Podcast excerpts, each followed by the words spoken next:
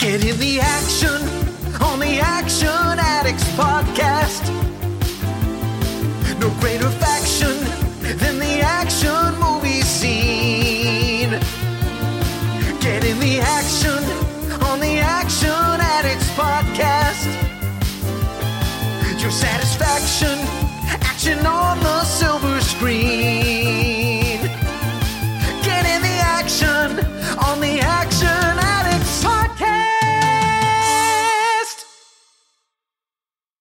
Hello, ladies and gentlemen. Welcome back to the Action Addicts podcast. I'm your host, Scott Wiley, and today we are going to be talking about Invasion USA! The 1985 Chuck Norris Cannon Films release that uh, is probably one of his more famous films, but it's not one that uh, I particularly resonated with growing up, uh, not in America. And uh, I was always much more of a fan of his martial art films, which you're going to hear me talk about in a bit because today we are going to be joined by Rob Antequera, and I'll let him introduce himself in a bit, but I'm sure you are already familiar with him because if you watch my show, there's a good chance you already watched The Action Drunkies, or as they've recently rebranded at time of recording, to the Cinema Drunkies. And if you don't, then you should, because their show is great too, so feel free to go and check them out because they're awesome. Rob, like Mike, has been another huge supporter of this podcast, and uh, I recently, well, I'll say recently, depending on when you hear this, I have been on their show as well, but at the time of recording, that episode is not yet out. So all I can say is watch this space. If you follow me on Twitter, then I will make sure to post it when it eventually comes out. You also might hear me and Rob talking on other shows coming to a future near you. Watch this space. So, Invasion USA, the tagline or the, uh, the blurb, if you can call it that, is a one man army comes to the rescue of the United States when a spy attempts an invasion. That's a bit of a simplified uh, look at what exactly what is going to happen in this film, but in all honesty, yeah, that, that's pretty accurate. Um, I've uh, I've got some things to say about the story of this film, and um, I think I might have to leave a couple bits for the outro because it's not going to really gel with what you're about to hear in our conversation. However, one thing that I do want to say is, as per always, I'm always curious to know how well this film did, and uh, it didn't actually make as much money as I thought it did. So, if the information on IMDb is correct, it had a budget of $10 million, but it only managed to gross 17,536,000. Now, that's not bad by any stretch of the imagination, but I thought it, it considering how many people uh, talk about this film as one of the biggest ones that Cannon ever made, I thought it might have been a bit more. But then I spotted something in the trivia section as I was uh, looking for that, and two things made me laugh straight away. The first is that just like Commando, the UK cinema version was cut by the BBFC. Nowhere near as bad as Commando, but it was basically for the same things.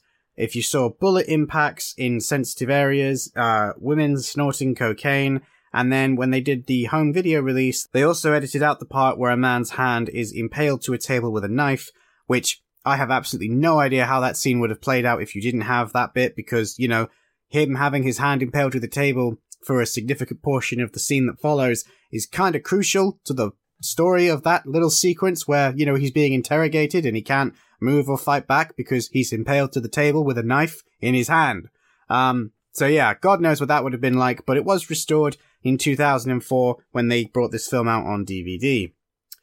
The other piece of trivia is that until 2007, this film was MGM's second highest selling home video title behind Gone with the Wind. Now, that's quite a trophy to have for a film that was made in the 1980s to still have that moniker until 2007. Um, unfortunately, I have no idea how much money that actually is because unlike box office numbers, you know, trying to find home video numbers is an absolute nightmare, which is annoying because nine times out of ten, that's where a lot of films find their audience and that's where quite a lot of films also make a lot of money. And so many films that I'm a fan of can credit their eventual fan base, their money, and their ability to have a sequel to the fact that they did far better on home release than in cinemas. One that springs to mind that unfortunately didn't uh, manage to use that to its advantage is 2012's Judge Dredd. Uh, Karl Urban and Adi Shankar's film was beloved by pretty much everybody that saw it. It is one of my personal favorites. Trust me, there's going to be an episode on it, probably quite the way down the line now, but um, that film didn't do very well when it came out in the cinema, mostly because it was up against things like, oh, uh, this tiny little film called The Avengers, and uh, a bunch of other big, big films that came out at the time. It also, unfortunately, came out at the exact same time that The Raid decided to drop, and everybody was saying that, you know, Judge Dredd and The Raid are basically similar story points, and all of that combined is the reason why we never got another Judge Dredd. But it's frustrating because when it was allowed to release on Blu-ray and DVD, it made a lot of money. We don't know how much money, but we know that it made a lot of money. Um, so much so that they nearly made another one, and that they've been allegedly making a live action series that's sort of, but not based on that film.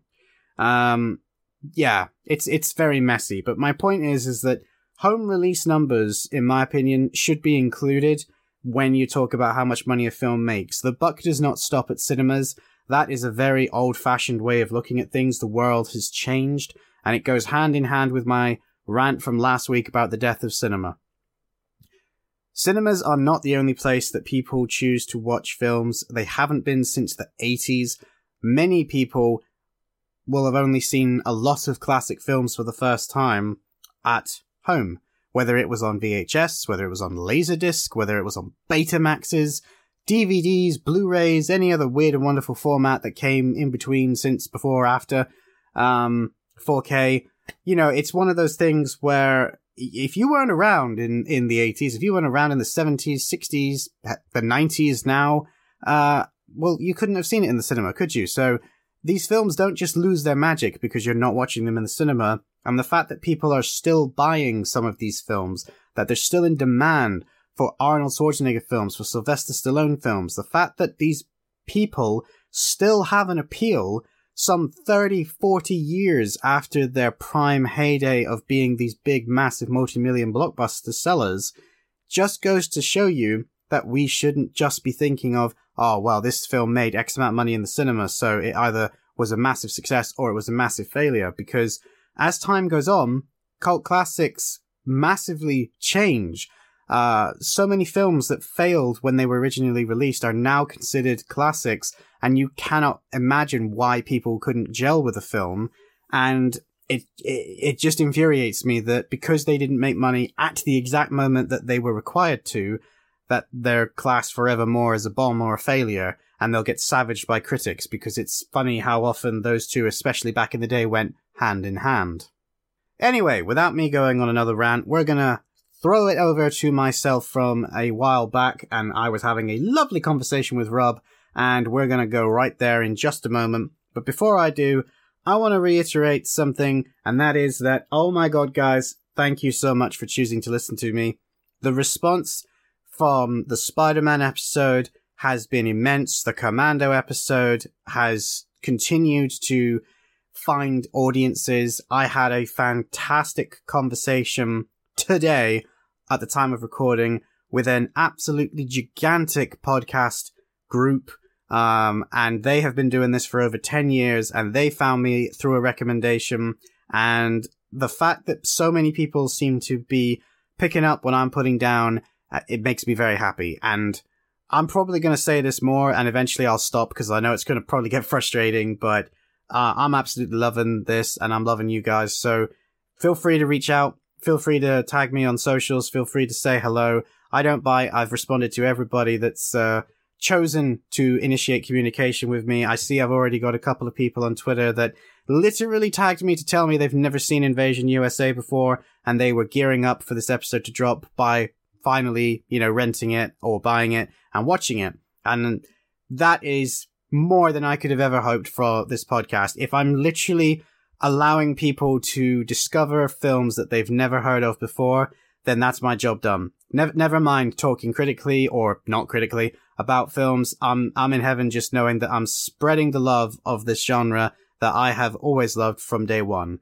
So yeah, this is uh this is something pretty special, and I I hope that you will continue to join me on this journey. Like I said, the episodes to come are going all over the place, man. And there's some pretty crazy films and there's some pretty interesting stuff from me that hopefully you'll hear pretty soon. But until such time, guys, I'm going to throw it over to myself. So, myself, take it away, enjoy the chat, and I'll see you in the outro.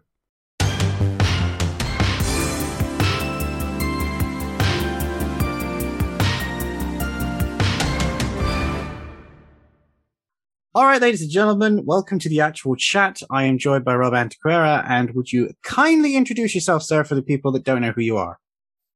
I am Rob Antequera, the Cinema Drunkie. Of course, uh, you can hear me over at the Cinema Drunkies podcast with my brother Mac the All Star, as well as the House that Screams podcast, hosted by my dear friend uh, Candy the Final Girl, where we talk about horror movies of all kinds. And uh, yeah, just so happy to be here on on the show. To, I know you this has been a big passion project for you, so uh, I'm really excited to talk to you and talk about some action movies. Yes, yes. Passion project is code for it's taken a long ass time to get off the ground and a lot of effort and work and willpower. and I gotta say, folks, if you're not listening to the Cinema Drunkies podcast, then you should be because that's one of the two that I always keep up to date with. So yeah, highly recommend these guys. If you're not listening to them, you need to fix that right now. Absolutely. And of course, uh, your episode on the Cinema Drunkies is coming out soon. So uh, stay tuned for that, everybody. Yes, yes. Enjoy, enjoy. All right. So today we are talking about Invasion USA. As I previously stated, a bunch of interesting facts about the film in my intro, I'm sure. And, and, uh, I thought that I had seen this film before and as I watched it, I am still convinced I've seen it before, but I don't think I'd actually seen it since I was a kid. Um, Mhm. I thought it was one I'd seen, you know, not too long ago when I did my brief Chuck Norris re-marathon when they started bringing out his films on Blu-ray, at least over here. But actually, I don't think that was one of them. I think I was getting confused with a different one, um, where he plays a very similar character because, you know, Chuck Norris films give him such breadth of characters to play. Uh, Oh, absolutely. absolutely. uh, but I gotta say, um, I can definitely see me absolutely loving this film as a kid, and I can see me loving this film in the nineties. Uh, watching it today, though, I uh, I had an existential crisis. I think at one point during this film where I was like, did the people making this like know what was going to happen? This this film feels like one of those warning messages that you get in a time capsule that the, the crazy people made and everyone just laughed at them. And then all this stuff I just kept noticing and it was like, what? Did they use a time machine or something? oh yeah, yeah, yeah, definitely. It's a, definitely a different film now than it was uh, uh, even a couple years ago. Um, Yeah. a couple years ago, like yeah, I used to watch this with uh, Reckless Abandon because uh, this is a- actually uh, my favorite Chuck Norris movie. I, I love this movie so much. Um, they used to there used to be a channel on a well the, the channel's still there, uh, but it's known as the CW11, and before that it was WB11. But before that, it was WPIX Channel 11, and they used to call themselves New York's movie station, and they would show like all kinds of movies, like movies that basically made me the film fan I am today. They would show like The Wraith, Dolph Lundgren's Punisher. Uh, they would show The Gate, um, like all kinds of stuff. Uh, and this was one of the ones that they they showed. They showed this one a lot. So I saw this one a lot as a kid. Like they would show this one all the time. So uh, God bless the the program director of that channel because uh, there were certain movies they showed all the time, and this was one of them. So I was sitting there like, yeah, I was kind of like uh to to to paint a perspective, um, I was kind of like an outsider in my house because nobody really was a Chuck Norris fan in my house. Like my father couldn't stand his movies, uh, neither did my mother. Uh, uh, my father, like every time Chuck Norris comes up, uh, he thinks about the the missing in action movies and he hates those movies. He thinks they're so.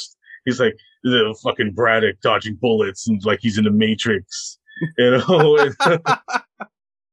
yeah, like, and so I, I was the only one that was like, no, I, I like Chuck Norris. You know what I'm saying? Uh, Chuck Chuck is cool. Like, you know, uh, I, I like his movies, and uh, this would, but this one is definitely my my favorite Chuck movie, uh, Invasion USA. I, I really, uh, it, it seems to me that this is the one like when you think of Chuck Norris facts, uh, like this is the movie that comes to mind because it's, it's like, you know, uh, like all those feats they say Chuck Norris could do in those facts and shit, like were inspired by this movie, you know, because like he's basically Superman in this.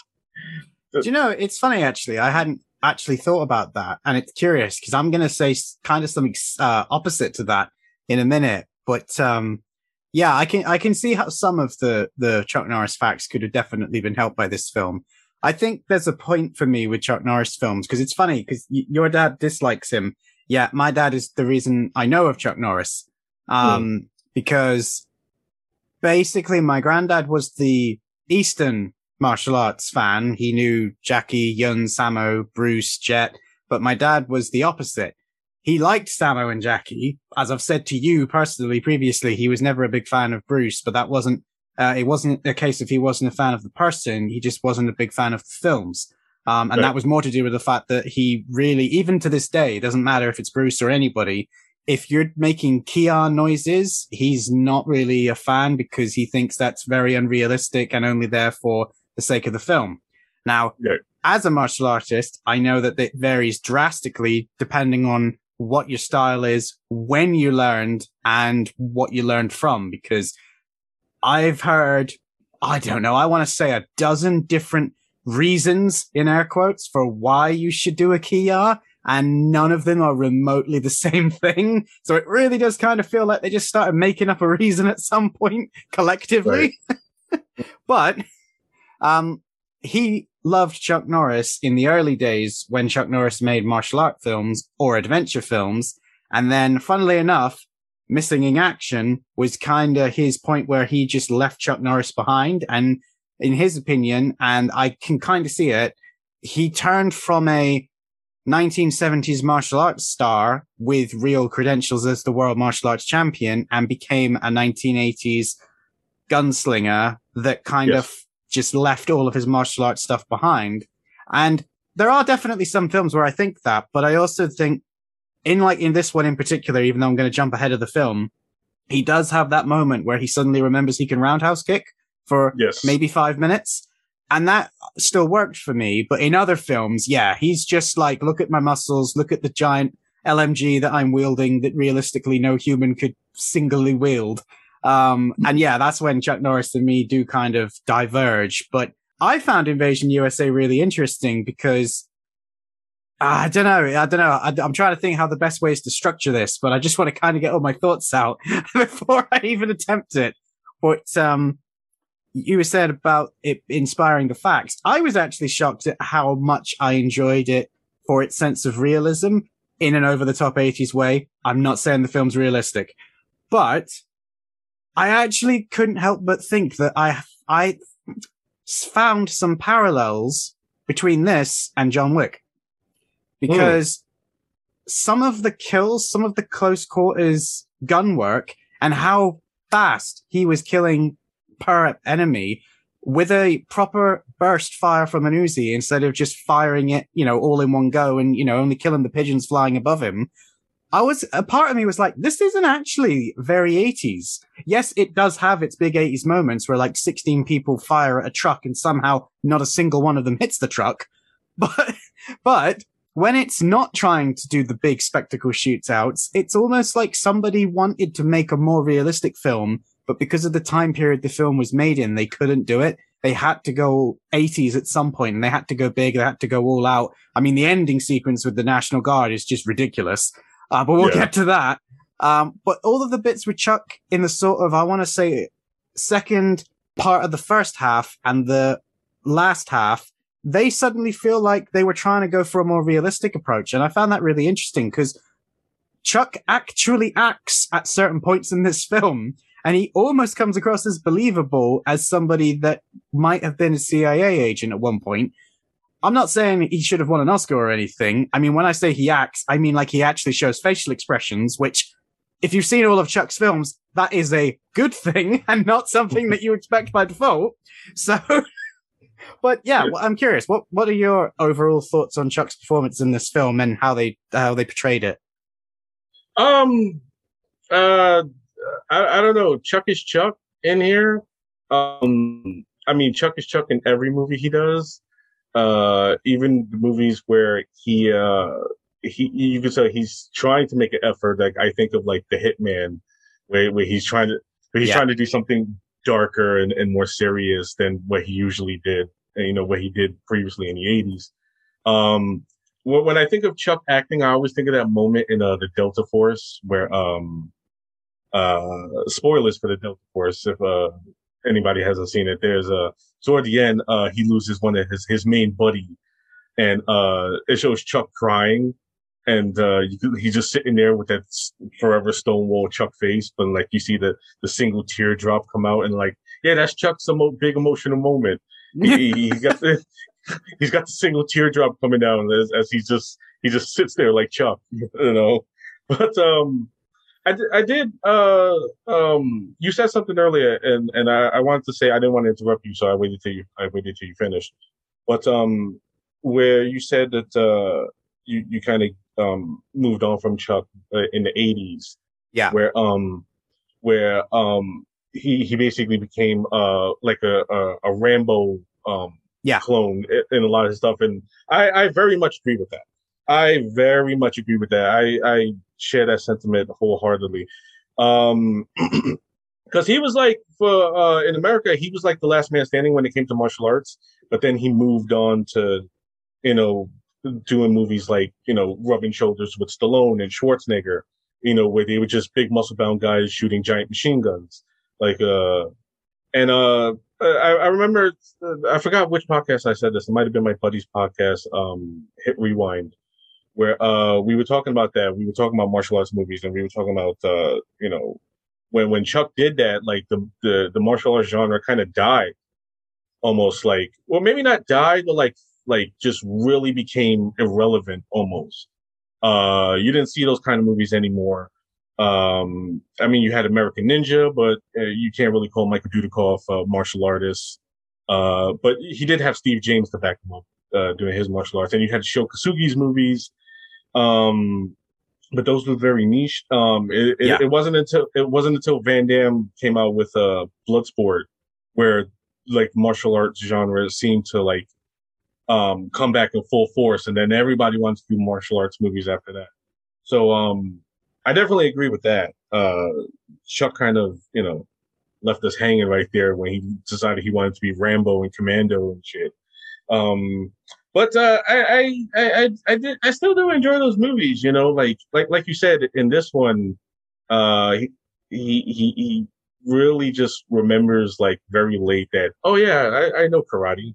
Uh, he throws like what, like he throws like what five kicks throughout the entire movie Yeah. uh, uh, and the rest is just yeah, like him uh, dual wielding Uzis and all that, and um, and that's fine. You know, uh, I, I have no problem with that. You know, I, I love I, I love shootouts as much as the, the next guy. I was like, yeah, it's like I, I miss when uh he was uh just you know he would incorporate that. Like he, he even does it more in the Delta Force, um, where he has that.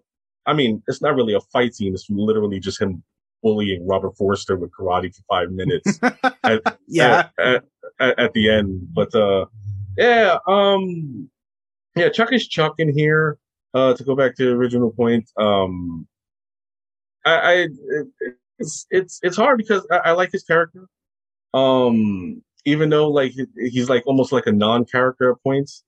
Uh, I love when they, they, they, they come up to him and tell him that uh, in his cabin in the in the swamps that Rostov is back, and uh, like his his emotion goes from serious to really serious. Like he, he just goes from like Stonewall to like really Stonewall. He just like just, just drops all emotion and it's like, oh, that yeah, that's the the the, the signification that uh, he's mad. Oh yeah, he's really mad now because he's just like he's just like a little emotion to no emotion, and that's a, you know Yeah, that's but that's, uh, that's that's Norris acting right there.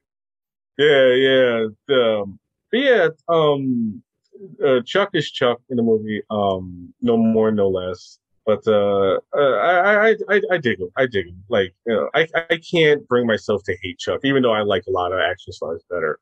Um, I would definitely take Van Damme over him any day. I remember I did a Twitter prompt. Um, it, this was a question that my father asked me. He asked me, um, uh, five martial artists, um, and you have to lose one of their movies forever. And it was Bruce, it was Jackie, it was Sonny Chiba, it was Van Damme, and it was Chuck. Yeah, I think I remember I, this. Yeah, and I asked that, and it was almost like ninety percent Chuck. Like uh, a few people who said uh, uh, Sonny Chiba, which uh, I'm no longer friends with those people. Um,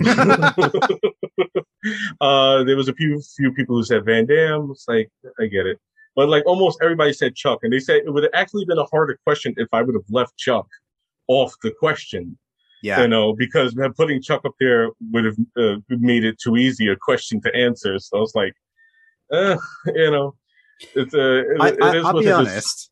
I think the the reason why Chuck lost that is the same reason that people probably voted for Sonny next is Sonny Chiba isn't a name that people remember now in the same yeah. way that they remember Van Damme or Jackie or Bruce. However, I think Chuck's problem is the opposite.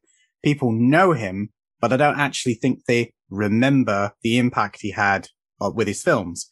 Because right. unlike, say, Van Damme, if you say Van Damme to someone, someone will go, Bloodsport, Kickboxer. And then right. you can rattle off all of these hits that he had and you go, Chuck Norris. Oh, yeah, I remember him. What, what films was he in? It tends to be the reaction. People yeah. remember he was big in films, but they can't remember what films he was big with. And then when, when, when you call into the question of like martial arts films, people don't really tend to remember, like, you know, like only like the diehard fans remember his martial arts films, like when you think of Chuck, you think of Invasion USA and you think of Missing in Action and you think of the Delta Force, you know, and he's just shooting them up, bang, bang in those yep. movies, you know. Like yep. nobody, nobody remembers the Force of One or the Octagon. I would say nobody because obviously you and me remember the Force of One and the Octagon. Yeah, I, I don't just remember them; I've got them on Blu-ray over there.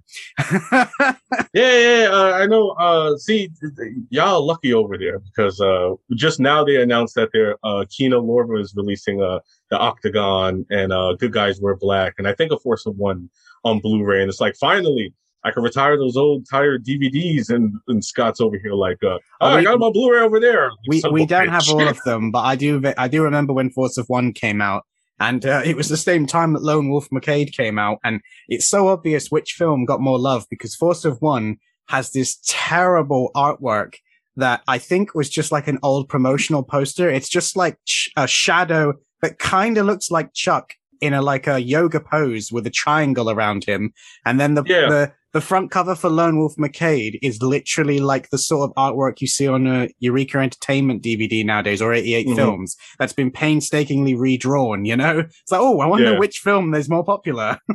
right, right. I, I, and to tell you the truth, to add to that, Lone Wolf McQuade is the only film of Chuck's my dad likes. he, I think he likes it because of those uh, Western influences that it has, and because yeah. my dad's a big Western fan. So I, I, I can see why that's the only film of Chuck's he likes. But uh, yeah, to him, all the Chuck's movies are dog shit. I thought uh, you were going to say because it has David Carradine in it. oh no, uh, uh, yeah, my father's not a big too fan. I'm not a big fan of uh, David Carradine. Uh, going back to the whole uh, kung fu show. Um, so I think he was probably happy to see David Carradine get his ass kicked. When did you first see Invasion USA? Was it uh, in the when it came out at the time in the cinemas, or did you watch it on home release later on? Oh no, um, I was born in 1984, so by the, when this came out, I oh, was yes. one. Um, I saw it uh, uh, uh, on television when I was a kid. Um, like I said, uh, WPIX used to show this a lot, so that's where I where I caught this for the first time. And you know, I I um I watched a lot of TV. Um, you know, I had two uh, working parents, so um, when uh, it, it, wasn't often we went to the. I mean, we went uh, quite a lot, but uh, you know, we weren't at the cinemas every week. Uh, so it was. Uh, I, I did a lot of movie watching on television. Um, you know, cable HBO. I saw a lot of stuff on there. But uh, like I said, WPIX was the movie that really shaped me as a film fan because uh, like all the stuff, the like the way that I am about certain movies and um, uh, certain genres is is all uh, due to that channel and like the movies they showed. And like yeah, they they showed uh, pretty much. I think that's where I saw a lot of Chuck's movies for the first time. Was uh, Invasion USA, A Force of One, um, Delta Force, uh, Firewalker, um, all the missing in action movies. But matter of fact, no, not all the missing in action movies. They showed one and two a lot, but they I don't recall them ever showing three, which is weird because I remember seeing three um maybe like a decade ago. And uh or maybe even uh, a couple years before that, and that actually became my favorite of the missing in action movies. Is a uh, missing in action three, so it's like, okay. damn, y'all, y'all, y'all were holding out on me on that one because this this movie's great. Like it's basically Chuck's uh, Rambo three, and uh, I was like, it's it's um, and like it has like it. I mean, it has a serious plot, but it's not as serious as the first two, especially part two. Um, yeah. so it's basically just uh, Chuck. Uh, there's that one great section where Chuck just blows up an enemy compound and shoots everybody in it for like five ten minutes with that giant uh, machine gun that's strapped to a giant grenade launcher. And uh, yeah, yeah, that was great. But um, yeah, definitely. Uh, I probably would have to have been seven, eight, nine the first time I saw this on television. So okay. uh, yeah, that's that's uh that was my introduction to uh Invasion USA and Chuck. You know, was uh through that channel. So uh ah. shout out to ah. So shout out to WPIX. Uh they were great. Um I, I wish they the there was a channel that still, you know, showed the movies like they did, but uh fortunately, whatever. This is why yeah. I had to this is why um I become such a dominant uh physical media collector and now I've run out of room so I have uh, a lot of stuff in storage because I just don't have anywhere to put shit. uh, I, I, am right with you there. Don't worry. this this is the issues of physical media collectors. Yeah, we, are like you know, uh, we, we, get all this shit and then we ain't got nowhere to put them. I uh, and I'm and I'm really sorry, listeners, by the way, because we're we're going off the rails again a bit. But I I saw a photo online the other day and I thought when I when we eventually move into a house, it's got to have a basement and I'm turning that basement into a giant Blu-ray and DVD collection just racking that thing out with bookshelves and nothing else. absolutely. Absolutely. The same here. But uh going to the film itself, uh I I watched it I think around about the same age. Um but that was not my introduction to Chuck uh, because I was born in 91. So mm. by the time I was old enough to start watching Chuck Norris stuff, Walker Texas Ranger was already a huge, massive hit pretty much everywhere. Um, I didn't actually watch it like that when it was on, uh, but I did see the odd episode. And then later on, I saw it on reruns and uh, I've seen them all now. But at the time, I think I started with his martial arts stuff but I also had to endure his more kid friendly stuff. I distinctly remember that the first proper Chuck Norris film I can remember watching and knowing that this was Chuck Norris from Walker, Texas Ranger was actually Top Dog. Mmm, Top Dog. Oh yeah. I, which I, which as a kid I really liked. Uh rewatching it as an adult, it was like, oh my god, never again and and, and not to, not to go on a tangent, but Top Dog is such a weird movie because it's a family. It's supposed to be a family friendly movie, but it has him fighting neo Nazis. Yep. Who who will like uh, do terrorist bombings, and it's like, holy shit. That's like, because, and I'm going to say something really controversial here. When we, well, I say we, I know you're slightly older than me, but when we were younger, we lived in a simple world. Nazis were the bad guys. End of mm. discussion. Mm. You could kill yes. them, and that was family friendly. right. Oh yeah, yeah, yeah, yeah. It's, um, we uh, it's, it's talked about all the time how like uh, Nazis were just like a lot of the you know really the easy go to villains of like an action movie. Yeah. Like uh, like it, like every like a lot of, of action movies are just like oh like who, who do we make the bad guys? uh, Nazis. They're like, oh yeah, like everybody hates Nazi. You know what I'm saying? Punch a Nazi in the face. You know what I'm saying? like, and it's just yeah, yeah, yeah. But it was like it's weird to see it in such a like something that's supposed to be a family friendly movie. It's about a guy and his his partner who's a dog, and they're chasing down Nazis who blow up buildings. And it's just like Jesus Christ, Chuck. Ah, another fun fact about this film is, of course, it was made by Cannon Films, which has a Mm. glorious legacy all in of their own right. And I, Mhm. I actually quite recently watched the Electric Boogaloo documentary. Um, yeah, that's a great one. It took me a bit of work to find it because it's not available on streaming services here, so I had to go out of my way to try and track it down. And uh, it was funny because they actually mentioned this film specifically in a couple of others, and that was one of the reasons I was like, "Oh yeah, I remember that. Oh, oh, I'm gonna I'm gonna do that as one of the episodes." And uh, I'm going to do one of the others as well. So, uh, teaser for the future, Runaway Train is one of my next ones. But uh, Yeah. I uh I found it really interesting watching this film, as I already said, but the plot of this film, I uh I sent it to someone that I work with today because he'd never heard of the film. Um, I mean, he's significantly younger than both of us, and he read the plot and he just typed back, "Holy fuck!" and he was like, "That sounds amazing! How have I never heard of this?" Yeah, and it's yeah. like, yeah, on. I don't even know if there was ever a time when the plot of this film would have ever sounded anything other than insane. But Yeah. actually seeing it executed is just so strange and so weird. So we are obviously going to talk spoilers in the show for the people listening, but this film came out in the 80s. I don't think you can really hold us to expecting us to not talk about spoilers. and right, at the end of the day, we're going to talk about a film. So it's, I want to talk about the spoilers. And admittedly, it's a Chuck Norris film. He kills them all. It's not hard to work this out.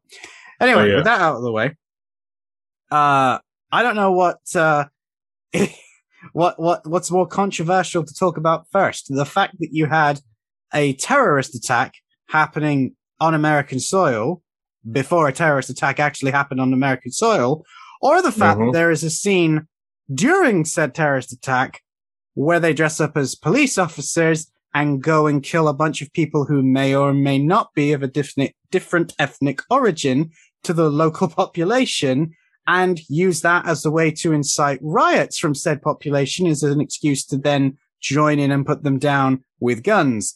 And at that point, I was like, did someone from the future go back in time and make this film as a warning? Because I feel like they were picking up on something coming through those cosmic rays, man.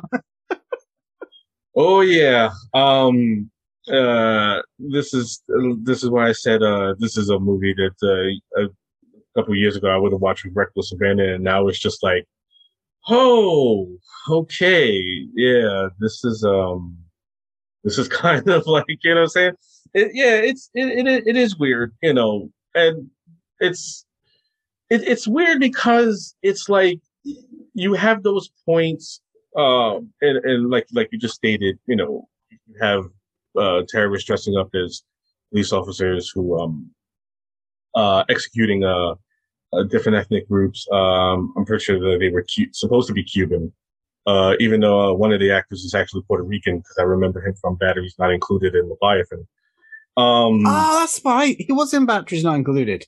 Yes, Yeah, thank you. Yeah.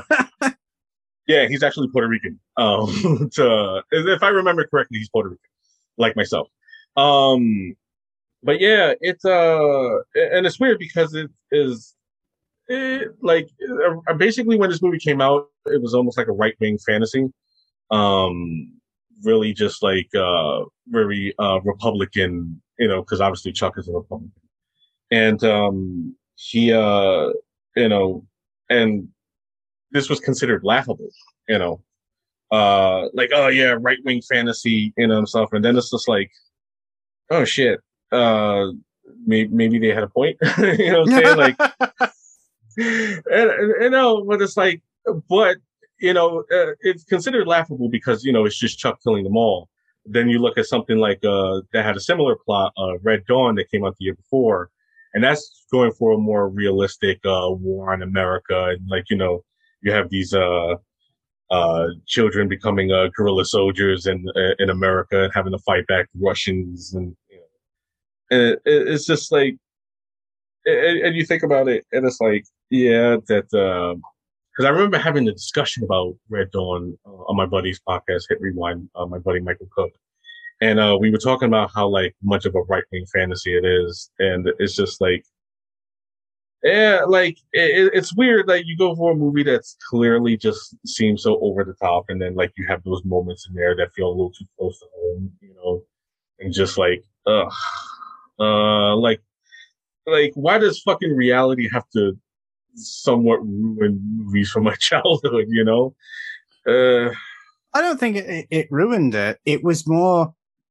like you say, yes, there is that whole were they right? And it's like, no, I don't think they were I don't think they were that smart. I, I, you know, that's a pure accident. No. I just think that whoever wrote it just thought of the most easiest ways to manipulate vast swaths of people. And unfortunately, later on, uh, people actually just did it because they yeah. came to the same conclusion. Um, I do find it interesting though, watching the film, like you just said, it's unrealistic because Chuck basically becomes a one man spirit of vengeance that just appears wherever there is trouble, no matter how yes. far away it is. Cause that was a bit, that was a bit weird, but yeah. it, uh, it really does feel like two different films were just smushed together because all the stuff that's the, from the terrorist point of view and feels like it came out of a different film that was trying to go for realism. Like I yeah. love listening to them interact with each other, the planning, the fact that they broke off into cells, the fact that they're not communicating. It's like, this is very much how groups like this operate in a time when not everybody knew how groups like this operated. So clearly somebody knew what they were talking about or did their research. And then yeah. it feels like somebody took the script and went, this is an awesome way to set an action film all we've got to do is change it so that a one man comes in and wrecks their day and uh, yeah. we'll, we'll be golden. It's so, it's such a weird film. Like all of the, you know, there's a sequence in this film, folks, where people literally start shooting rocket launchers at your house and blowing yeah. people up in the middle of a housing estate. And I just was like, this, I, how is this film not talked about more, especially given what's happened over the past sort of 10 years in your right. wonderful home country? Because I will also stress, folks, even though it's pretty obvious, I'm not American. So I'm perhaps not the best qualified to talk about all of this stuff. Wait, but wait, wait, here's my opinion. Scott, wait, Scott, you're not American? I, I, I no. couldn't tell. Like... uh, I, uh, I got so so on a personal level, um, I won't say what it was about, but I remember talking to a good friend of the podcast, previous guest Mike Scott, about something that happened in America, and I I I kind of brushed it off as like, uh, oh yeah, I mean, I I saw that on the news, and you know, I get it, but at the same time, I don't get why it's such a big deal. And he just corrected me on that one. Cause again, I'm not in America. So for me, it's like it was on the news once and it's gone. For him, it's like still, still raw, still real. And it's oh, yeah. so easy to forget that when you're not dealing with it day in and day out. I mean, for me, where do you, you know, uh, everybody really in the, in the world right now can relate to what's going on with the pandemic. And that's a different film's discussion. But, uh, I can completely believe that the people in this film would react the way they react to authority trying to crack down whilst they don't trust authority because that's literally what has been going on for the last two goddamn years. So, mm-hmm. although there are some aspects of this film that, again, as you said, might have been laughed at in the 80s, I've seen people charge the White House recently and try to take it over and I've seen civilians with guns come out in defense of what they think is right and wrong. And I've seen people basically decline to do what they need to do purely because they have a personal problem with doing so. And all of these things are present in this film. And as you say, mm. at the time would have been laughed off as that's not how people would react. It's not realistic. It's not this. It's not that. And now it's just like, God damn, that's kind of scary. Yeah, yeah. Uh, um, it should be of note that uh, the day we are recording this was is the one year anniversary of the storming of the Capitol. Uh, and it's just um, I, I could uh, I could see uh, Mike's point. Um, that uh, was an infuriating day. It's still infuriating. Um, one year later, uh, I I saw a Facebook memory where I I literally said uh, I have to get off the internet because I'm gonna punch a hole through the fucking wall because of how upset I was. Uh, yeah, and um, it, it, sucks because, like I said, this is such a right wing fantasy. It's a right wing idea, and it's just like I, I don't want to give them the satisfaction of thinking that they were they're right. Um, you know, like they were right about everything because they're clearly fucking not. And no. uh, the and a, a lot of this shit is of, of their doing.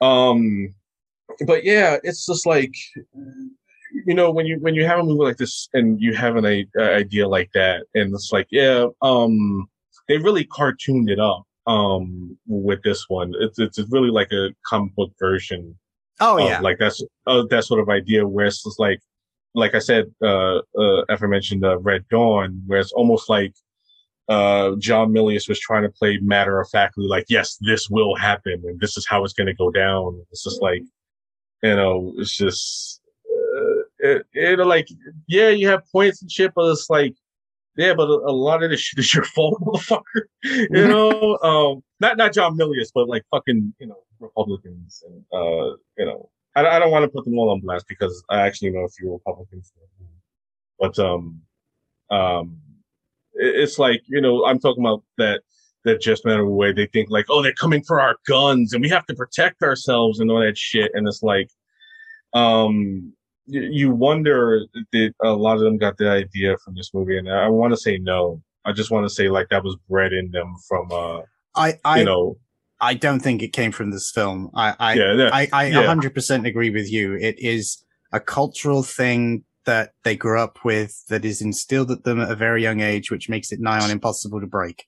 And unfortunately, it gets passed on from generation to generation. It, I'm not right. just talking about this. I'm talking about all ideologies once one takes root in a large group of people or even a small group of people, to be honest, you can't really easily make people change. And in this case, it is a very large group. So you've, you got no hope because yes, yeah. you, you might change a, a uh, percentage of their minds, but then that just makes the other bigger percentages left dig their heels in harder. So mm-hmm. y- good luck. Yeah. Um, that's not yeah. that's not even a subject I want to attempt to tackle on a on this particular podcast. But even if even if we were on a on a political podcast debating the facts right. of the world and coming to rights and making interesting statements about quite frankly ridiculous statements, uh, yeah, I don't think we yeah. I, don't, I don't think we're the two people to do it. right. Yeah, uh, I, I have a I have a rule on a uh, cinema drunkies where I borrow uh, no political talk at all because uh, it's just like yeah, like number one, uh, I'm not the right person to, to talk about it, and number two, um, it's just such a fucking minefield. Uh, yeah, it's it's a minefield. It's a, it's a it's rage inducing um uh discussion, and it's just like I I, I want to have fun, talk about movies, and I don't feel like talking about bullshit I, I got to see on the fucking news and that's on my window every goddamn day. Um, so it's just like yeah, um it uh you know i this is why you got to give a little appreciation to this movie because i, I felt like th- they they had that idea but they was like yeah let's just comic book it up you know just yeah. make it like just where it's like really just i mean they have this idea but it's just like eh, you know when you look at the movie on the whole it's just so goddamn unbelievable you know that this one man uh is basically superman he knows where all the terrorist uh, uh, plots are happening, and he shows up and oh yeah, that, like fucking... that that that really got to me by the end of the film. It was like any any terrorist does anything anywhere in America, Chuck Norris will be there, standing on a roof, squinting his eyes at you. It's time to die. And I was just like, how is he? What is he psychic? right, right. Like no, he just he just knows. He just knows uh, he he just knows wherever this is happening, and uh, he he will be there. Except that one time at the what was it, the carnival, where he wasn't there, and yeah, he's just like uh, that seemed totally confused me because not only was think I- Chuck not there, but we weren't there. Like we, Right. it just suddenly cuts to this disaster, and he's like, oh, "I wasn't here," and I'm like, "Wasn't where? I don't know what's going on." Right, right. It's, I, they probably added that in. It was like, dude, you're showing up everywhere. We have to put in one part where you don't show up and you're mad, and that makes you want to show up more places where the terrorists are at. It's like, okay, okay, let's do that. Yeah, yeah, that seems right. You know, the, the one thing I will say though is for all of the the weird the, the the the downright oddness of how he just knows when to show up, it is cathartic as hell when he does and just Uno reverses all the things they're trying to do. With my personal favorite being the guys that are trying to uh, bomb the church and they can't figure out why the detonator won't go off. And he's just casually walks up behind them, chucks the briefcase down, and he's like, Oh, it won't work, huh? Now it will. yeah, Uh, that one I just died laughing. I was like, I love the fact that they just stand there all with machine guns and they're like, we could shoot him, but he's talking, so we'll wait. they they could shoot him or they could run away, but no, they just stand there. They just Yeah. stand there and wait to get blown up. Like it's just bullshit. but like you said, Chuck Norris is very much like Superman in this film. Whilst I, I- like I said, I stand by what I said earlier in that I really enjoyed some of the gun sequences. There were other ones where he was just flat out Superman or Batman, depending on whether or not they wanted him to do that, uh, old ninja trope of being there one second and then disappearing into the crowd with a change of frame. Yeah. And that made me chuckle so much because normally when that's done, there's usually like some logical explanation, like lots of people move in front of the camera or something will distract people. In this, it was literally just Chuck is here. The camera cuts Right. away. Chuck is not here. Goodbye. Nah. right, right. And, and and they don't have like him with like with a buddy who like uh, is keeping tabs on them. Like, oh yeah, they're gonna be here. They're gonna be there. Which you know you would see like in in another movie. Like you know he would have like his uh like you know uh, any other action hero would have like a buddy who's like uh you know I I don't know like fucking on a computer hacking the system, or he just have people on the underground who's giving him information so he can give to Chuck. No, Yeah. Chuck just knows. Chuck just knows where everybody's at all the time. Ch- Chuck just turns into an eagle, flies over to where he needs to be, and then turns back into a human. Yeah, the, That, that the- would make a good film. I, I, think Chuck could enjoy that. Uh, there's he did something like that, the Forest Warrior, where yeah, he turned into animals. that was what I was referencing. A- this is actually an unofficial sequel. That's how he knew. He's the spirit of the forest. yeah, right. Ah, I really, I, I gotta say, I really enjoyed um the performances of all the villains, as I previously said. But uh, I gotta give a Yeah. special, special shout out to uh Rostov, who just, oh, his, his getting angry voice was just spectacular. I mean, he threw some epic tantrums in, in Yeah. throughout this film. It, like you say, it really helped to take you out of the this is super serious. And then suddenly it was like, oh no, no, no, this is an 80s action film. This is totally over the top.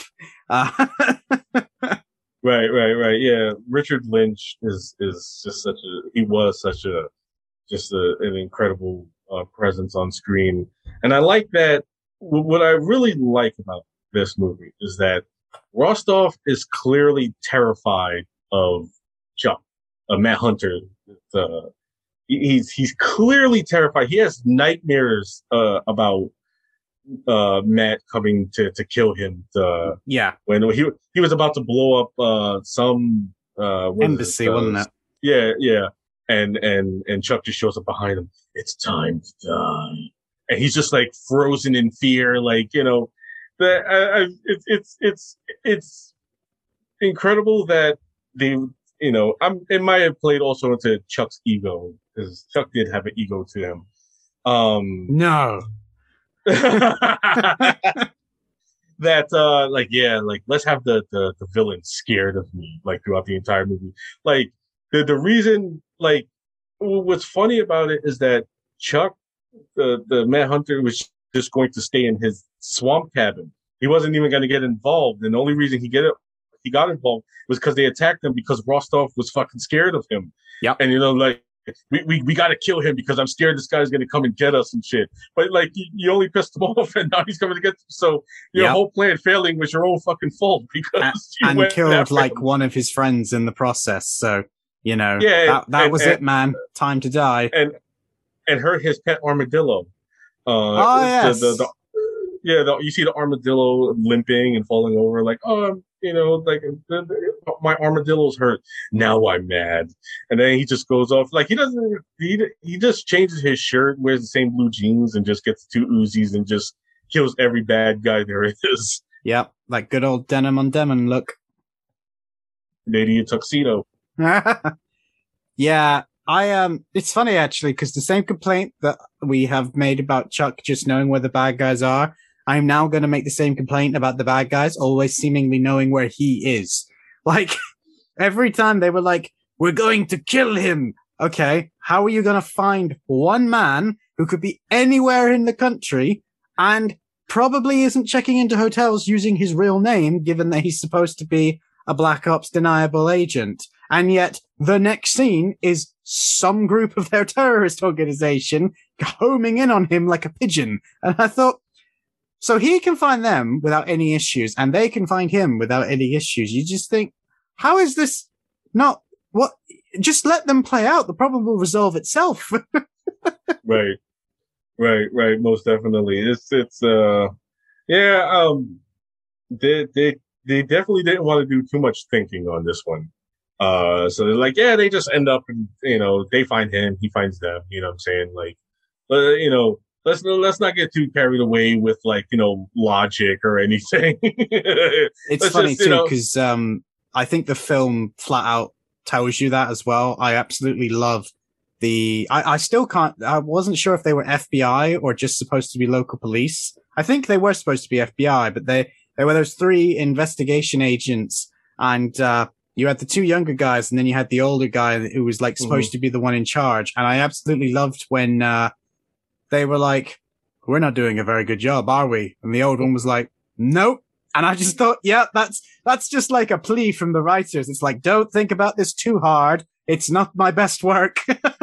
right right absolutely and uh, I thought they had some of the best dialogue in the film, which is good because there really weren't any other characters. I mean, they introduce, uh, and this is how much of an impact she had on me because I cannot remember the character's name, but they introduced that photographer who was kind of supposed to be, I think, an independent journalist, but they never really make that clear.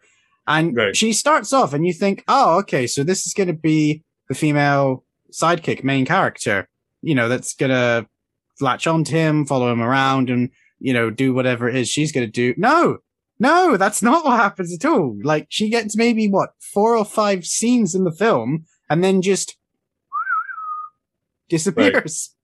and she's always mad. Like every time you see her, she's always mad. She's she's she's pissed off at everybody. She's pissed off at Chuck. She's just pissed all the time, and it's just like okay, the she's the the mad photographer. This is her character. This is all there is to her. There, there's nothing else to her but she's a photographer who's mad. It's Uh, a shame too because the actress that played her I really liked, and I thought she, like you say, she was always mad, which uh, by the end was kind of all right. This is this is kind of like played out now, but in the beginning I was like, oh, I want to know more about her story. Like she had some pretty good one-liners against the cops, against Chuck when he first showed up. And I love the fact that she just kept calling him cowboy because she never really knew his name. And then all of a sudden she just knows his name, which is just brilliant. Um, but yeah, they just do nothing with her. I mean, I know there are people out there that complain about underwritten female characters, but if you ever wanted a definition of one, I think this might be it. right? yeah, yeah. Um, uh, funny enough that uh, uh, Chuck actually wanted Whoopi Goldberg to play that part, and uh, Cannon was just like, no, no. And uh, I wonder why. Um, uh, also, um, that would have been interesting to, to, to if they actually would have gotten Whoopi to, to play that part, because it would have been interesting to see how that part would have ended up in in in her hands, you know. Um, as, as, especially you know considering how how funny Whoopi is, you know, what I'm saying that that probably would have added a little bit more to the character other than just mad photographer lady.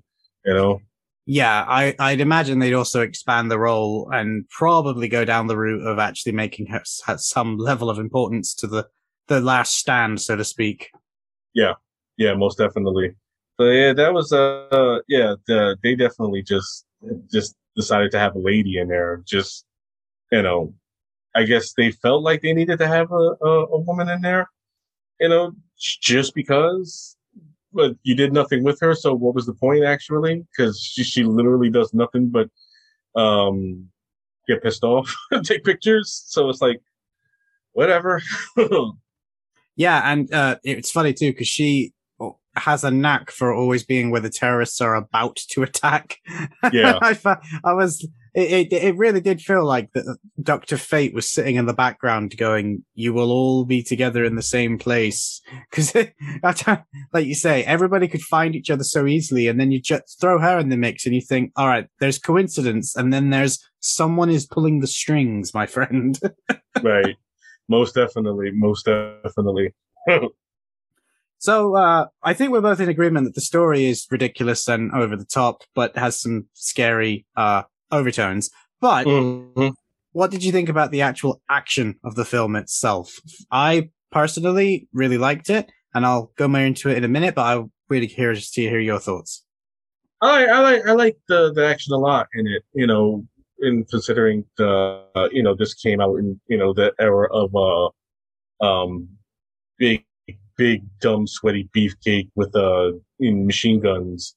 And uh like yeah like I, I like a lot of it you know um like you said uh he's not just a guy shooting a big machine gun like Schwarzenegger and Stallone. You know he's sitting there like he's got movement to him he's moving around. Um I, I guess you know obviously you know that has to do to his uh martial arts you know he has to have movement in there. You know it's not like uh Braddock or anything where he's just you know wins you know being the big sweaty guy with a machine gun. Uh yeah, I, I really like that mall sequence uh where he comes in with his truck and he's just gunning everybody down.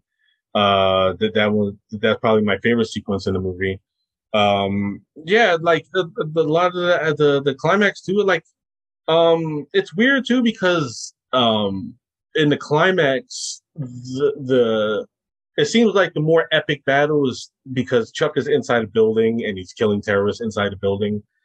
Um and that's fine but like the more epic stuff is taking place outside the building where the national guard Yeah, are going against the terrorists and it's like yeah like yeah you would think that that would probably be the centerpiece and like you you would want to pay more attention to that. But uh no like we're really more focused on chuck just killing these guys in the office cubicles and stuff. And uh um there's not as much urgency to it as it was the stuff that's going on outside but like it's fine. You know the it's, it's not like you know a big problem for me. But uh uh other than that yeah i really enjoy the the action. Um i like that sequence where uh the chase where uh they put the uh the, the terrorists put the bomb on the school bus oh yeah, and, and he, he has to race to get to the school bus to take the bomb off to give it back to the bad guys, you know, what Yep. so they can blow up. Yeah, even though that bomb should have exploded a, a long time ago by the time he actually caught it and then gave it back to them. Um, it was like what two minutes, and uh, it took like five minutes for that whole sequence to take place. Yep. And uh, but it, it, it, it's a it's a fine, exciting sequence, um, even though it has no logic to it. Um, but you're watching you know, a Chuck Norris film. Logic Yeah, does not yeah. apply here. yeah, uh, I shouldn't be complaining about logic in a Chuck Norris movie at all.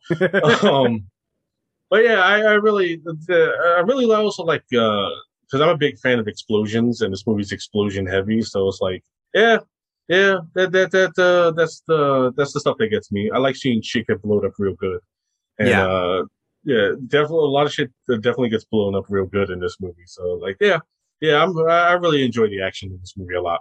Yeah, no, I, I agree. Uh, I really do like the explosions in this film. It kind of reminded me that once upon a time we used to blow stuff up for real and not hire a special effects company to uh, Mm-hmm. blow up pretend stuff.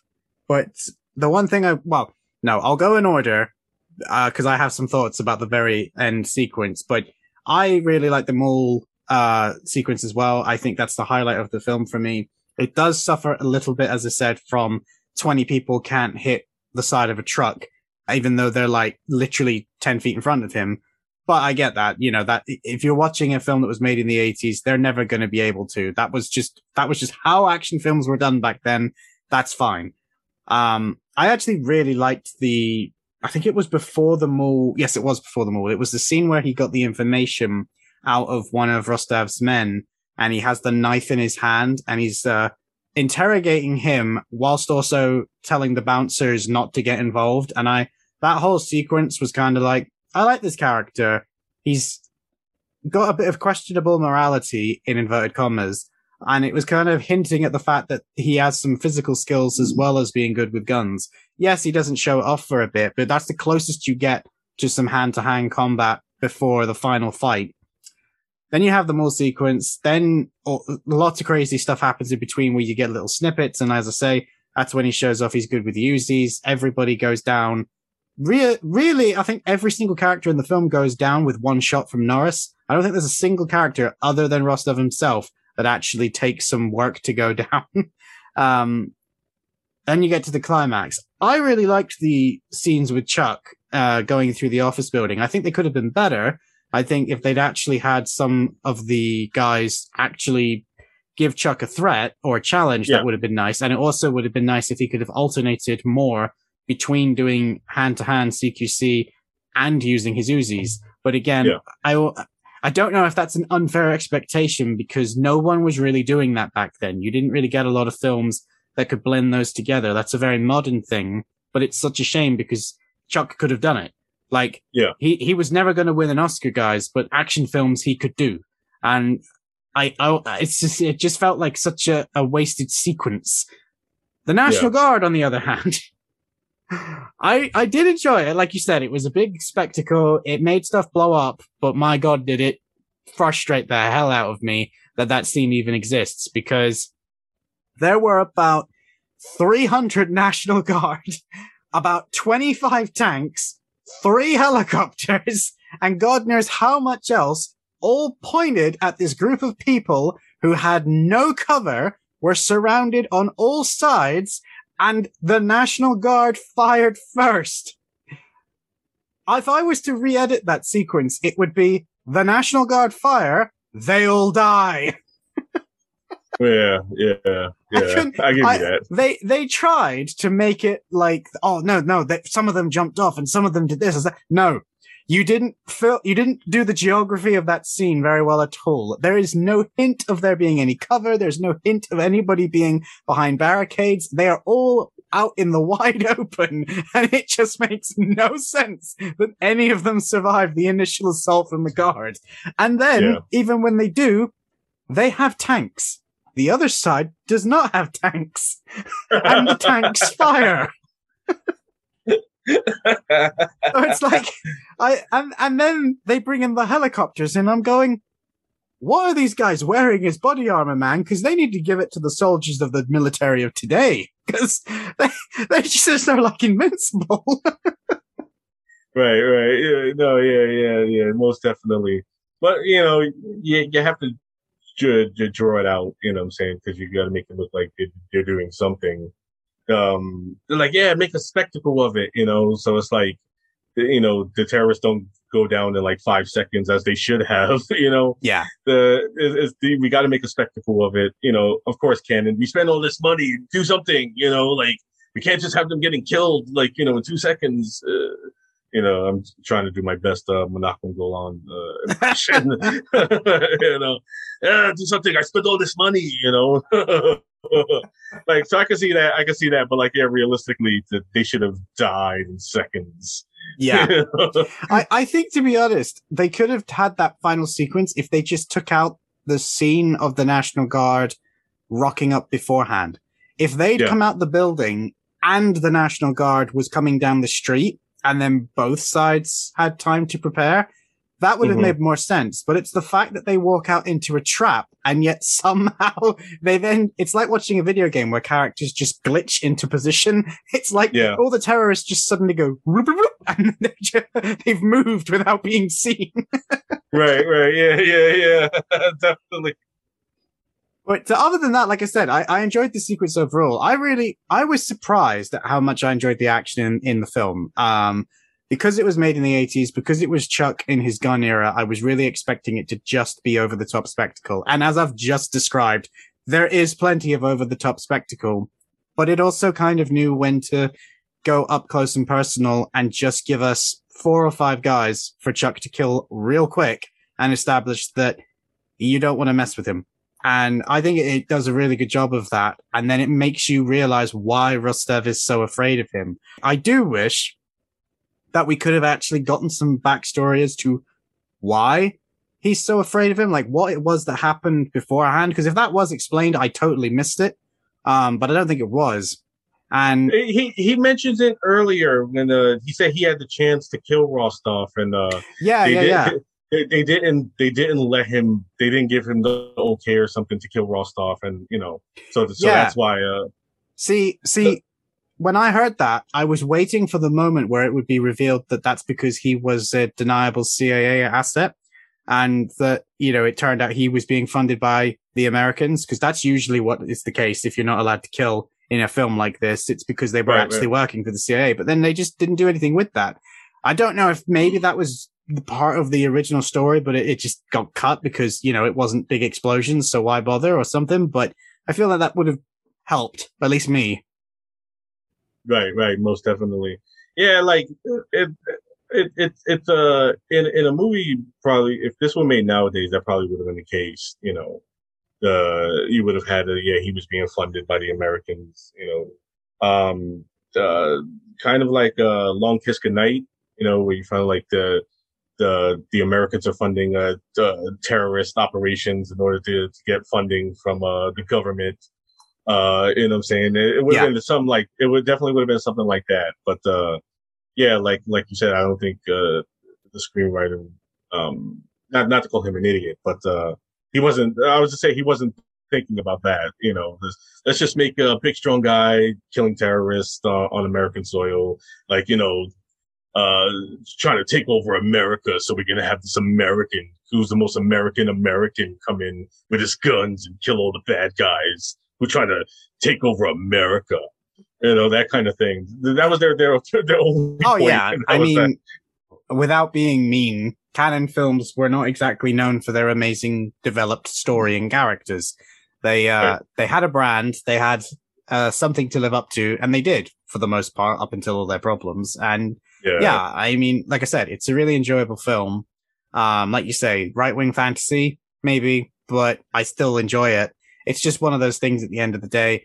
I, I really, really liked what, uh, Liam O'Donnell said over on the Action for Everyone podcast that at the end of the day, if you're watching an action film, you kind of have to just accept the fact that it's going to be a little bit authoritarian by its very nature. So I agree with you. yeah. I very rarely let any thought of politics come in, but I like to point it out when a film like this is so overtly going to draw those comparisons in these days, even though it wasn't when it was made.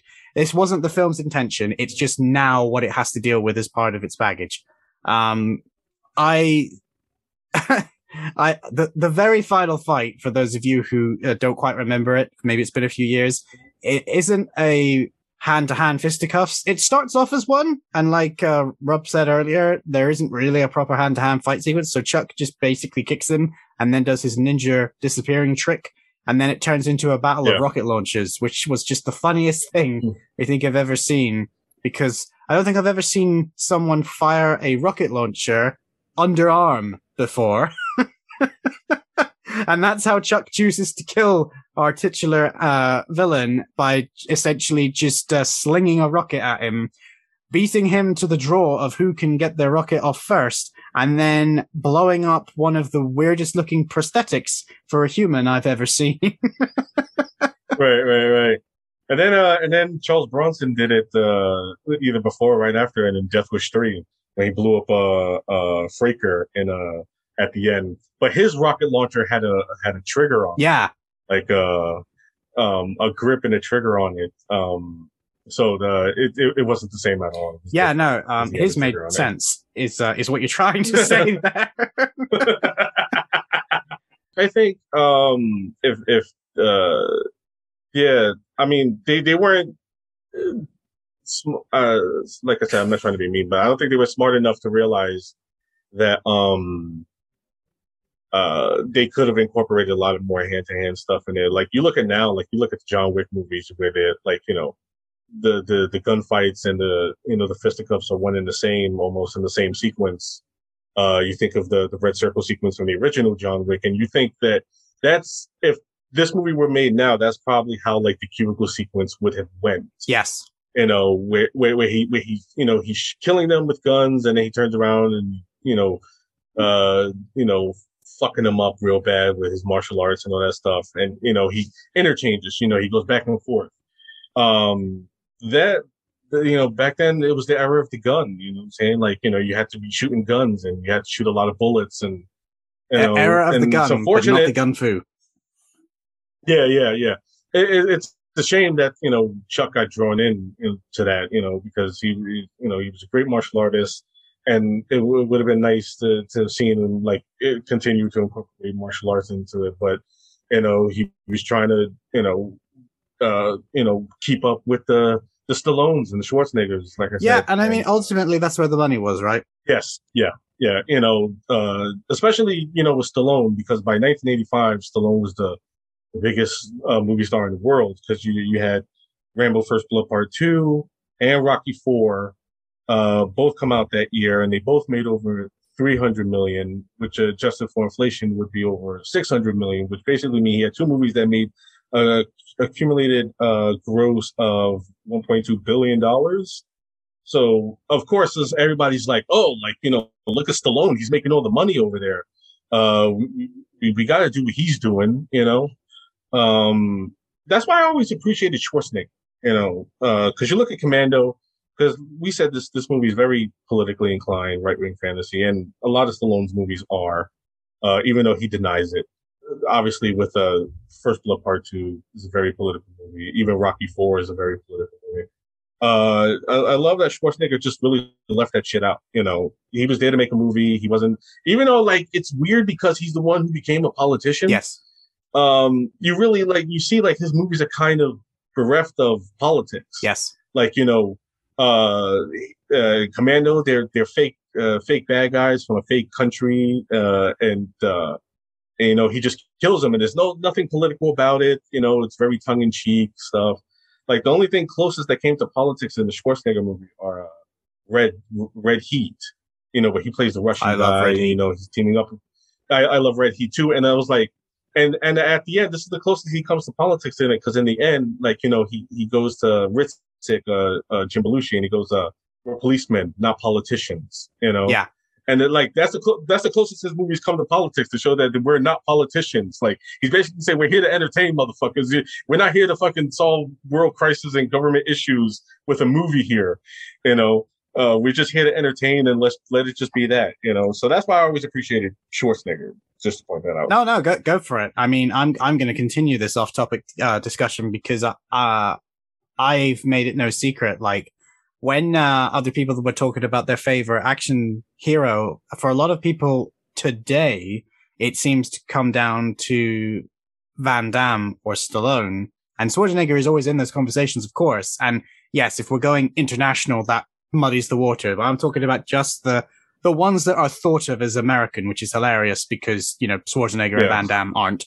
But um, for me, it was always Schwarzenegger. I grew up watching Schwarzenegger films. I will always prefer to watch a Schwarzenegger film to a Stallone film. That that that has kind of changed as I've gotten older. But I detest the people that will be like, "Oh well, St- Schwarzenegger can't act," and it's like he can act. He he made a couple of bad films, and yeah, in his really early work, he wasn't an actor. It, it's it's like he literally just went from being somebody that owned property to trying to be in films with no real training in between. And you're going, well, he was a bad actor. And it's like, yeah, no shit. but look what he did in like less than five years. He completely flipped that on its head. Yeah. I, I just think like you, he, he always knew how to make films that entertained. And in my opinion, it's what action does best, which might be weird when I say this, given that we spent a long portion of this podcast talking about the, the realities. But I think action films have always been able to bring people together and unify because of the fact that they aren't something that really requires much debate in inverted commas, uh, because it's just about being entertaining. There are action films Yes. that can and do make themselves uh, politicized, but that's usually because the story is trying to go in that direction and it just happens to have action scenes. You very rarely find pure 100% action films that are sat there going, how can we change the world, guys? Because they understand what the Right. assignment is, to use a phrase that all the kids Yes. love. Mm-hmm. Absolutely. And Schwarzenegger always understood the assignment. I, I don't know if you've read it, but, um, I, uh, I have his autobiography. I, I read it. Yeah. So the, the thing that, obviously he's not a perfect person. I'm going to say that right now. Like anyone who's saying, oh, but what about X, Y, and Z? Yeah, yeah, he's got his problems and he's fully happy to admit that he has his problems. But Yeah. the thing that, that sells him for me, that makes him different to 99% of other people is, yes, he too is a Republican. And as we said, Chuck is a Republican. But unlike m- most people that are interested in politics, most politicians, he doesn't care. He doesn't care Hmm. what he is. He doesn't care what you are. Are you the person that can get the job done? Yes or no? And are you going to do the right thing? Yes. Okay, Yeah. then let's work together. And I think that's Yeah. the same approach that helped him make the films he made because every film he's ever made feels like he made it better. Yeah, maybe not with his acting ability, maybe not originally with his presence, but like Predator, for example, it had, it wouldn't be the film it is if he didn't have the context that he made making Terminator because he basically brought in the people from Terminator to help him salvage the film when it fell apart. Right. And there's Yeah. so many stories like that. And we're really off topic now, but I don't care. No, no, it's fine. It's fine. I want to I want to add to that Predator thing before we move on. Um, uh, what, what that movie is probably as good as it is because of Schwarzenegger. Um, also credit to John McTiernan because John McTiernan is a master. Yeah. Um, and I miss John McTiernan movies. Um, but like I always say that when uh it comes to the the the the mano a mano between him and the Predator, uh I always like the fact that Schwarzenegger gets the shit beat out of him throughout the final fight because he's fighting in uh, like a, a ten foot tall alien from outer space. Yeah. He doesn't stand a chance in beating him in a one on one fight. If that movie would have been made by starred anybody else, like for for instance Stallone, it it really would have been a knockdown, drag out brawl because Stallone is going to refuse to get the shit beat out of him on screen like that. If Yep. he's gonna he's gonna win fair and square and all that. Schwarzenegger was smart enough to be like, no, this is an alien. Eh, He's stronger than me. He's bigger than me. He's going to kick the living shit out of me, and Yeah. that's okay, you know. And and that's the beauty of him because he, he also, uh, you know, he, he never took his himself that seriously. Um, you know, he, wasn't above poking fun at himself. Obviously, with like Last Action Hero. Uh, Another film I know, love. he's yeah, I, I love Last Action Hero. Uh, I, I, that's definitely on the lineup to do soon because I love that movie. Um, but yeah, like you know, you got to appreciate a guy like that who's just like, yeah, you know, it, it, it makes sense. It's logical. Uh, he's gonna kick the shit out of me, and fine, let's do it. You know. Yeah. Um, and and that's why Schwarzenegger will always be one of the top guys. Um, my my honestly, uh, if we're going favorite action heroes, mine is Van Damme. But uh, yeah, yeah, which is fair. Yeah, uh, Schwarzenegger's right up there. Uh, I, I love the guy. But uh, yeah, let's get back to talking Chuck. Oh no, I, really I, went- I think we have pretty much wrapped up our thoughts, but you, th- there was a clever way I was about to to signal all that back because. oh, I'm sorry. I'm Schwarzenegger- sorry. No, no, no, no. I'm It's sorry, fine. It it. doesn't matter. It, it's not ruined. But um, because the point I was going to make, and then you nicely set it up, is we were just talking about Schwarzenegger, and as you said, he was willing to let himself get beat up if it served the story and it, and it made sense from a character point of view. And uh, Chuck Norris definitely wasn't a lot of the time. I think there are a couple of films where he does at least have a challenge, but nine times out of 10, like this one, for example, there's no challenge whatsoever. Like we said, he just comes in, people die, he moves on, next group. And the Right. thing that made me laugh is as I was watching it and realized that that was the rhythm that we were going to have, a little voice in the back of my brain went, this film came out in 1985. Do you think this is the film that Steven Seagal watched and went, I could make a career doing this? Yes.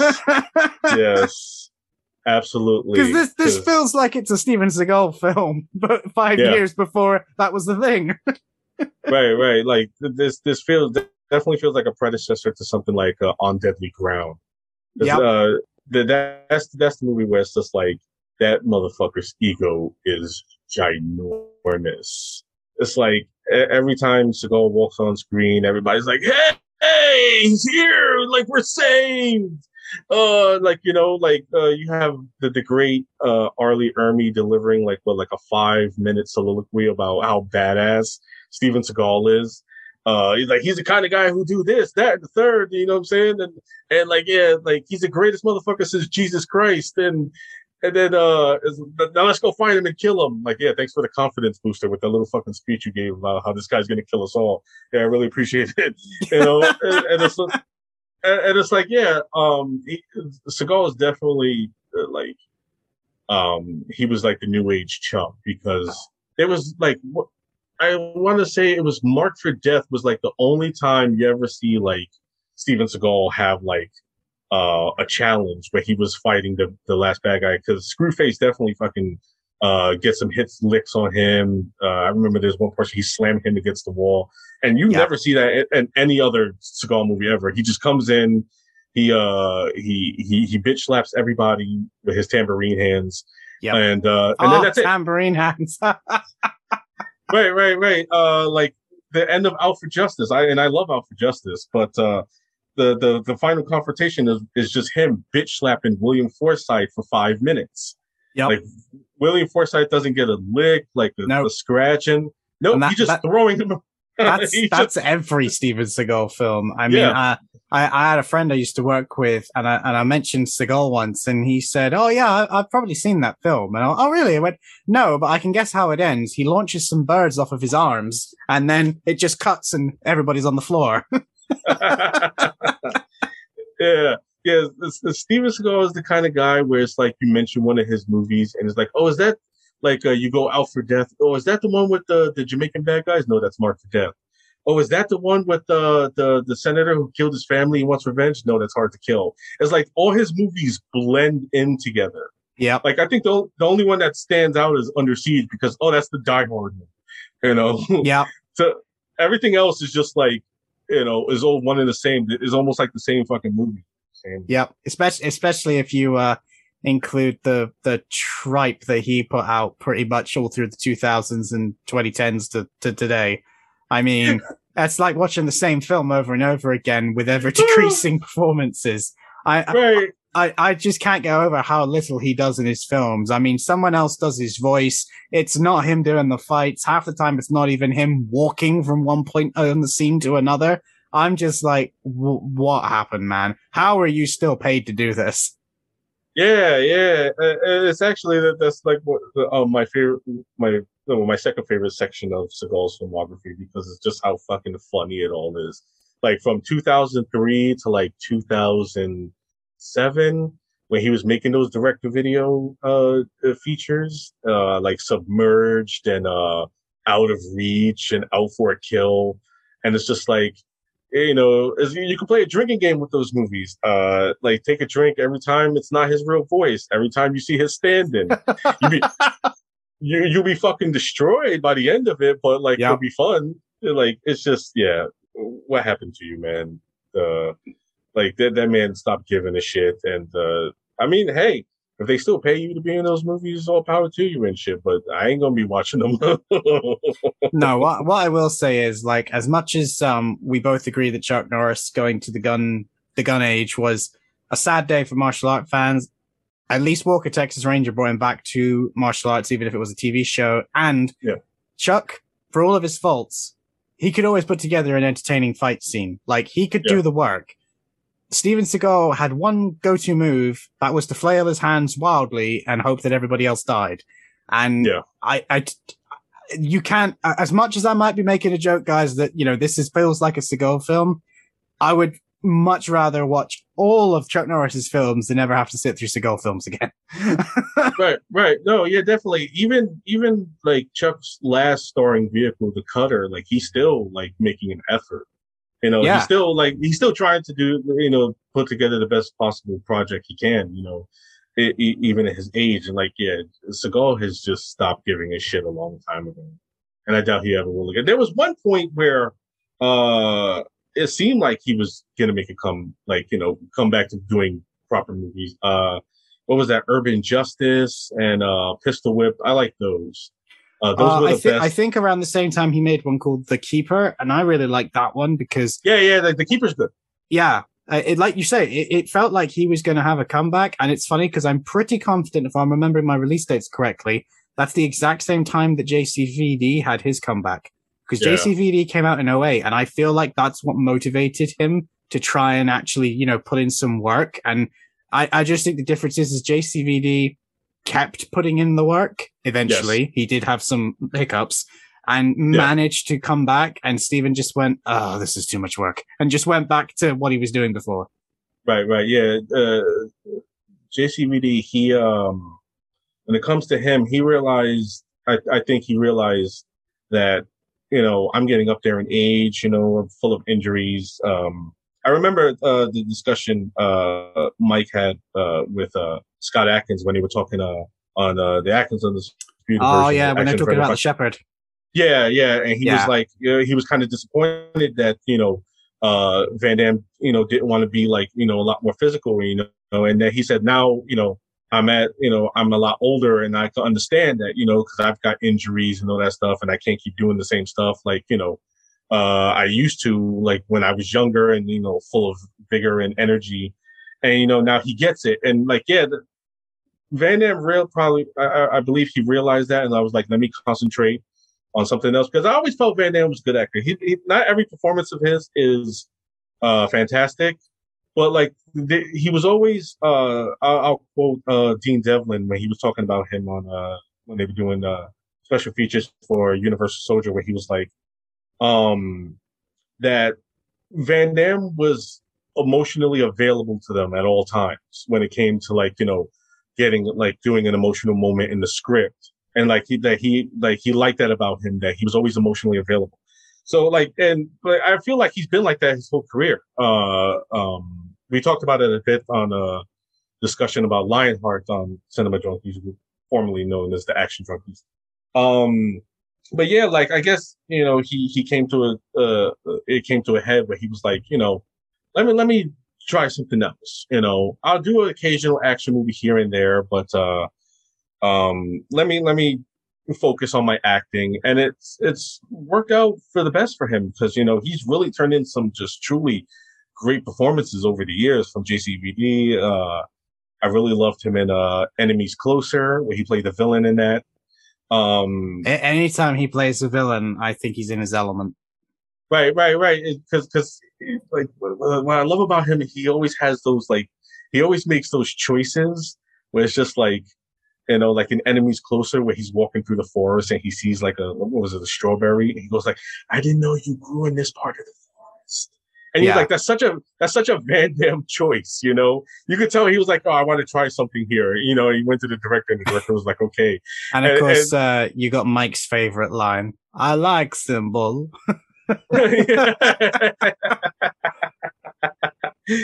yeah, yeah. So I mean, like that's why, like you know, Van Damme he will always be my favorite.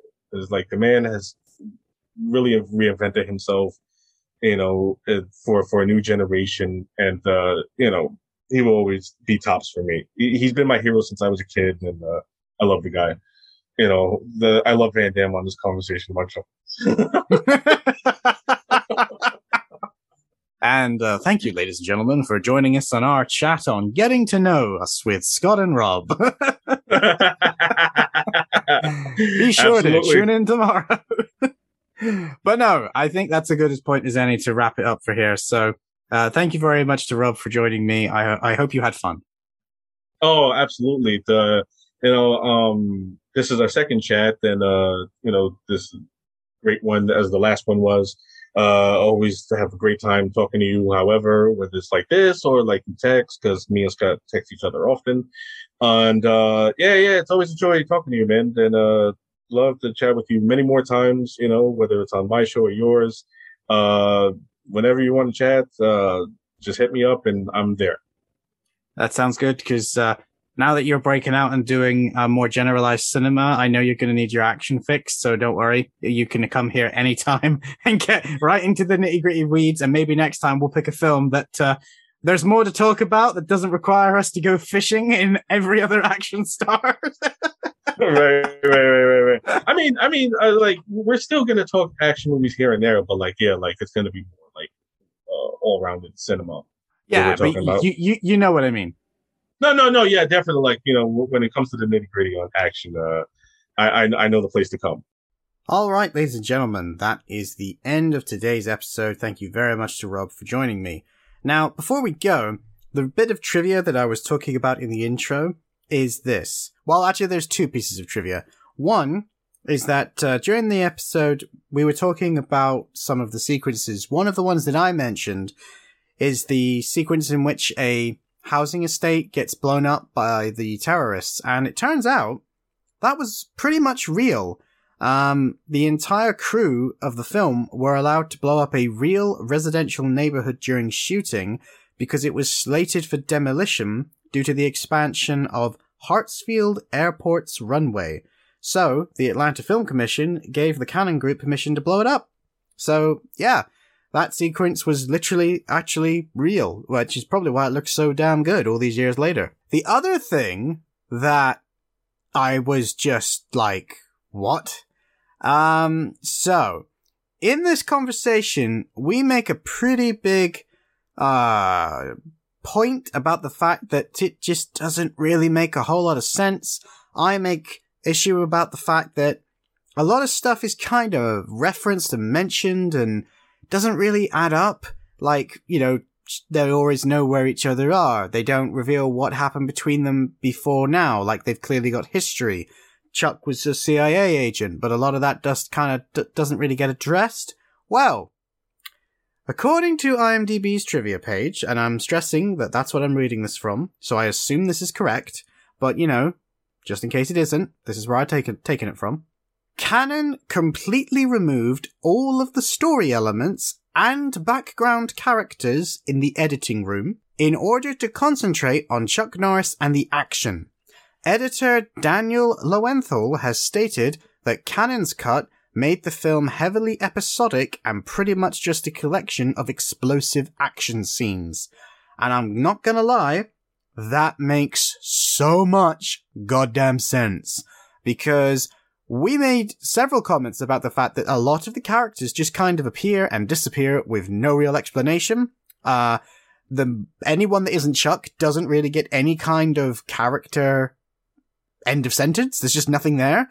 And the fact that it sounds like there was, but it was all edited out, it, it just, oh my god, does that infuriate me? Cause I think there could have been a really interesting film here. I, this bit, this bit pretty much confirms what I say, which is that there are two different films here. There's the film that was written, there was the film that they wanted to make, and then there's the finished product. But I didn't know that. I was thinking it was influence from the studios when they were filming it. But no, it's more insidious than that.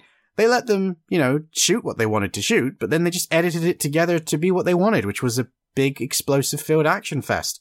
And, you know, in fairness, it made a lot of money and, like I said earlier, it did really well. So, I guess it was probably the right move for the time, but Ah, if only, if only we could get, yeah, Invasion USA Snyder Cut, no. But you know what I mean? It's like, it would be cool to see the original intention of the film, to see all of the background characters, all of the different story elements that were essentially, you know, left on the cutting room floor. And, ah, that's just, that's just really, both made me happy in the fact that I wasn't going mad, that I was essentially right, but also really depressed me because, yeah, I would, I would love to have seen the original version of this film. The other thing is that Chuck Norris performed uh, most of his own stunts, including the scene where he hangs off the side of the pickup while he's driving through the shopping center. And I gotta be honest, when I watched the film, I actually made a conscious thought, and I cannot remember if I said it in the conversation, so I'm saying it now, that the doubling was on point. You know what I mean? It was uh, really difficult to tell when the Chuck's brother or his double, because you know his brother used to double him a lot, but it was really difficult to tell when it was Chuck and when it wasn't Chuck in quite a number of scenes, and that was one of the ones that I was really like, oh man, this is really good. Yeah, there's a reason for that. Because he did it himself. so, uh, there you go. There's some bits of trivia. So, I know what you're all wondering. What is going to be next? And I'll be honest, I had a plan when I made this podcast. I have a bunch of episodes all laid out. and I almost decided to deviate from them, but I've decided that we're going to stick to the original plan. So, the next episode is going to be Hydra. And for those of you who are thinking of Marvel, no, no, no, no, not that group. Hydra is a Japanese film and it was one of the ones that Action Twitter was very, very excited for. I know a lot of action fans were really, really curious about it. It's, uh, advertised as this big martial arts uh, extravaganza and I know so many people were clamoring for this one and I had to bring back Mike Scott to talk about it with me. So if you enjoyed our chat on Spider-Man, don't worry, you don't have to wait very long to hear us go at it again because he's going to be back next week and we're going to talk about Hydra. We're going to talk about uh, independent filmmaking and we're going to go a little bit off topic because that's pretty much what I do in every episode, uh, just as a heads up. And so, yeah, next week's episode's going to be on Hydra. But with that said, that's next week's episode. Thank you very much again to my guest host, Rob, for coming on and co-hosting with me this week. It was an absolute pleasure to talk to you. Like I said before, go and check him out. He is a great guy. You will love following him. He posts so much about films and he's just, as you heard, really nice personality. So with that said, that's it for today's episode. We will see you next week for the next one. Thank you for getting with me into the action on the Action Addicts podcast and I will see you next time on the action.